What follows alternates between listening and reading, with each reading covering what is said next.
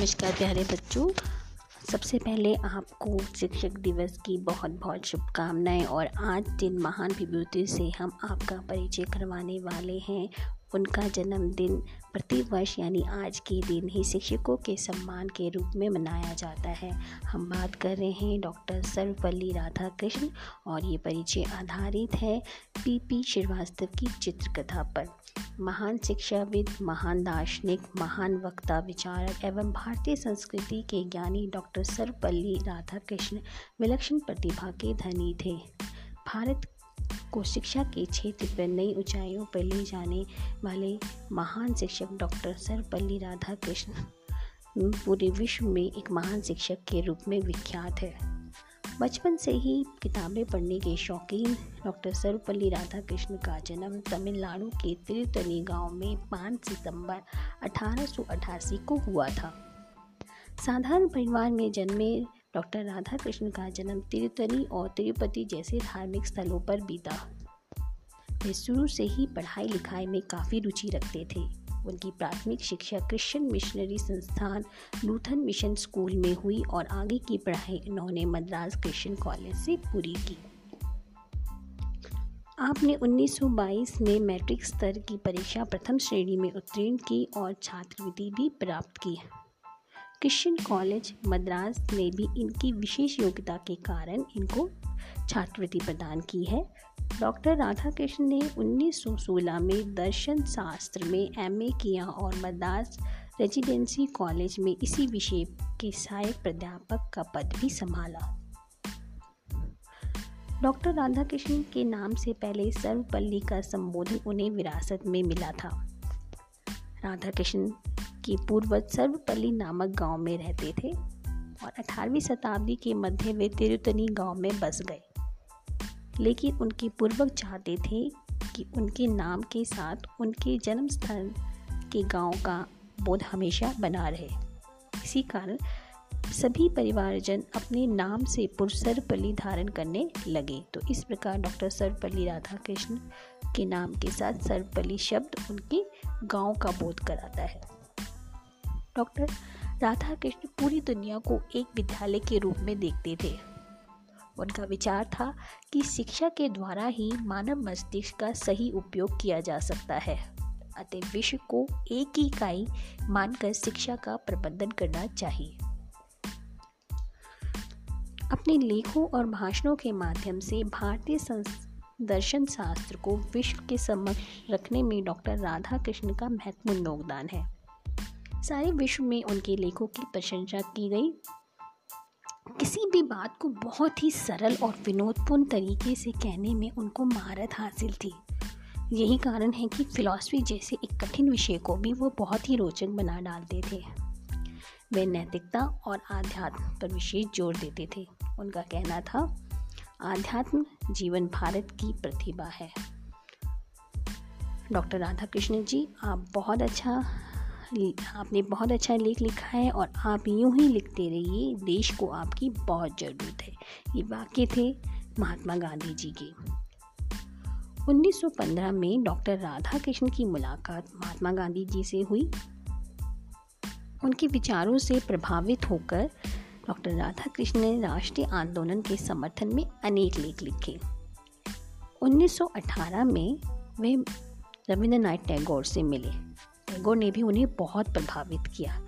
यही कारण था कि उनके विचारों की अभिव्यक्ति हेतु डॉक्टर राधा कृष्ण ने 1918 में रविंद्रनाथ टैगोर का दर्शन शीर्षक से एक पुस्तक भी प्रकाशित की। वे किताबों को बहुत अधिक महत्व देते थे।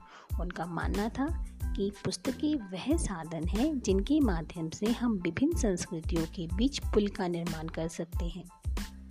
उनकी लिखी किताब the reign of religion in contemporary philosophy से उन्हें अंतर्राष्ट्रीय स्तर पर पहचान मिली है। गुरु और शिक्षक की अनूठी परंपरा के प्रवर्तक डॉक्टर राधा कृष्ण अपने विद्यार्थियों का स्वागत हमेशा हाथ मिलाकर करते थे। एक बार मैसूर से कोलकाता आते वक्त मैसूर स्टेशन डॉक्टर सर्वपल्ली राधा कृष्ण की जय जयकार से गूंज उठा था। ये वो पल था जहाँ हर किसी की आँखें उनकी विदाई के लिए नम थी। उनके व्यक्तित्व का प्रभाव केवल छात्रों पर ही नहीं पड़ा, वरन देश विदेश के अनेक प्रबुद्ध लोगों पर भी पड़ा। रूसी नेता स्टॉलिन के हृदय में फिलोसफर राजदूत डॉक्टर सर्वपल्ली राधाकृष्ण के प्रति बहुत ज़्यादा सम्मान था। राष्ट्रपति पद पर रहते हुए डॉक्टर राधा कृष्ण ने अनेक देशों की यात्राएँ भी की। हर जगह उनका स्वागत अत्यधिक सम्मान और आदर से हुआ। अमेरिका के वाइस हाउस में अतिथि के रूप में हेलीकॉप्टर से पहुँचने वाले वे विश्व के पहले व्यक्ति थे। डॉक्टर राधा कृष्ण ने कई विश्वविद्यालयों को शिक्षा का केंद्र बनाने में भी अपना योगदान रहा, दिया। देश के तीन प्रमुख विश्वविद्यालयों के वे वाइस चांसलर के पद पर कार्यरत रहे, जिसमें आंध्र प्रदेश विश्वविद्यालय, बनारस विश्वविद्यालय और दिल्ली विश्वविद्यालय शामिल है। उन्हें स्वतंत्रता के बाद संविधान निर्मात्री सभा का सदस्य भी बनाया गया था। उन्नीस सौ बावन में जवाहरलाल नेहरू के आग्रह पर डॉक्टर राधा कृष्ण सोवियत संघ के विशिष्ट राजदूत बने और इसी साल वे उपराष्ट्रपति पद के लिए भी निर्वाचित हुए। उन्नीस सौ चौवन में उन्हें भारत के सबसे बड़े नागरिक सम्मान यानी भारत रत्न से सम्मानित किया गया। उन्नीस सौ बासठ में राजेंद्र प्रसाद का कार्यकाल समाप्त होने के बाद राधा कृष्ण ने राष्ट्रपति का पद संभाला। 13 मई उन्नीस सौ बासठ को 31 तोपों की सलामी के साथ ही डॉक्टर राधा कृष्ण को भी राष्ट्रपति पद के लिए ताजपोशी की गई। प्यारे बच्चों, मौत कभी भी अंत या बाधा नहीं है, बल्कि अधिक से अधिक नए कदमों की शुरुआत है। ऐसे सकारात्मक विचारों को अपने जीवन में अपनाने वाले असीम प्रतिभा के धनी डॉक्टर सर्वपल्ली राधाकृष्ण एक लंबी बीमारी के बाद 17 अप्रैल 1975 को की प्रातःकाल को उनका निधन हुआ। परंतु अपने समय के महान दार्शनिक एवं शिक्षकविद के रूप में वह आज भी अमर है। उन्हें अनेक सम्मानों से नवाजा गया। तो ये थी एक बहुत ही प्रेरणादायी कहानी डॉक्टर सर्वपल्ली राधा कृष्ण की। और एक, इसके साथ ही एक बहुत ही रोचक कहानी जुड़ी हुई है कि उनका जन्मदिन किस प्रकार शिक्षक दिवस के रूप में मनाया जाता है। आइए उस कहानी को सुन लेते हैं।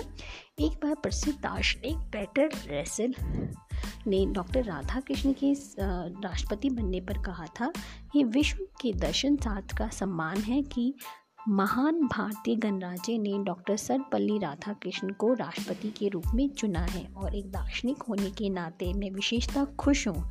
प्लेटो ने कहा था कि दार्शनिक को राजा होना चाहिए और महान भारतीय गणराज्य ने एक दार्शनिक को राष्ट्रपति बनाकर प्लेटो को सच्ची श्रद्धांजलि अर्पित की है। बच्चों को भी इस महान शिक्षक से विशेष लगाव था, जैसा कि हमने बताया कि जब भी वो बच्चों से मिलते थे, हमेशा उनका हाथ मिलाकर उनका स्वागत करते थे। यही कारण था कि जब वे राष्ट्रपति बनने, बने तो उसके कुछ समय बाद ही विद्यार्थियों का एक दल उनसे मिलने आया और उनसे उस दल ने डॉक्टर सर्वपल्ली राधा कृष्ण से आग्रह किया कि पाँच सितंबर यानी कि उनके जन्मदिन को वो टीचर्स डे कि शिक्षक दिवस के रूप में मनाना चाहते हैं। डॉक्टर राधा कृष्ण को इस बात को लेकर बहुत ही अभिभूत हो गए और कहा कि मेरा जन्मदिन शिक्षक दिवस के रूप में मनाने की आपके निश्चय से मैं स्वयं को बहुत गौरवान्वित मैं अनुभव कर रहा हूँ। तभी से पाँच दिसंबर सितंबर देश के शिक्षक दिवस या टीचर्स रूप में मनाया जा रहा है। तो प्यारे बच्चों, आज टीचर्स डे है। तो एक ऐसा विशेष दिन है जिसमें आप अपने अपने अध्यापकों के प्रति अपने सम्मान, अपने आदर को व्यक्त कर सकते हैं और कोशिश करेंगे कि जीवन में उनके द्वारा सिखाए गए सभी उनके विचारों, उनकी शिक्षा को अपने जीवन में अपनाएँ और एक अच्छा नागरिक बने और एक सफल व्यक्ति बने। नमस्कार, इसी के साथ ये कड़ी समाप्त होती है। नई कड़ी में एक नई विभूति के साथ आपका फिर से परिचय कराएँगे।